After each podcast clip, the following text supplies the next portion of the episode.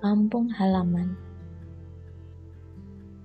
Hanya ada dua alasan mengapa aku harus pulang ke kampung halaman, yaitu ayah dan ibu.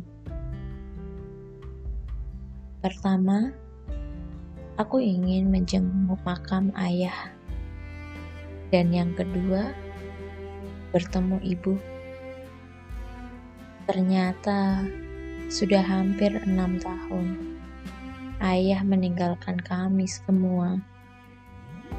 Tapi rasanya ayah masih ada dan sedang menunggu pulanganku ke rumah.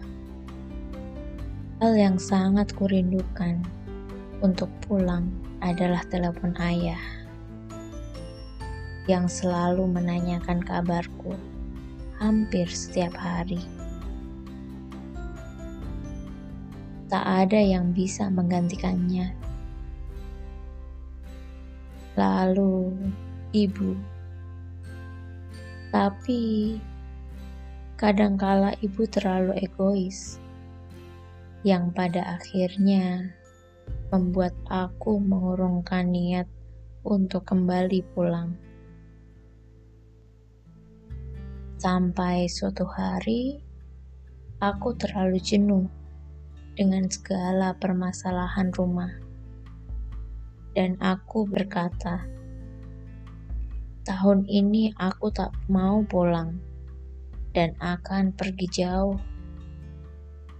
Pergi yang lama. Entah ini memang jalan Tuhan atau memang doaku terkabul. Pada akhirnya, aku tak pulang dalam jangka waktu yang lama. Bahkan sampai detik ini, entahlah, egoku sepertinya terlalu dominan untuk memaklumi segala ketidaksempurnaan. Aku akan pulang, tapi mungkin nanti.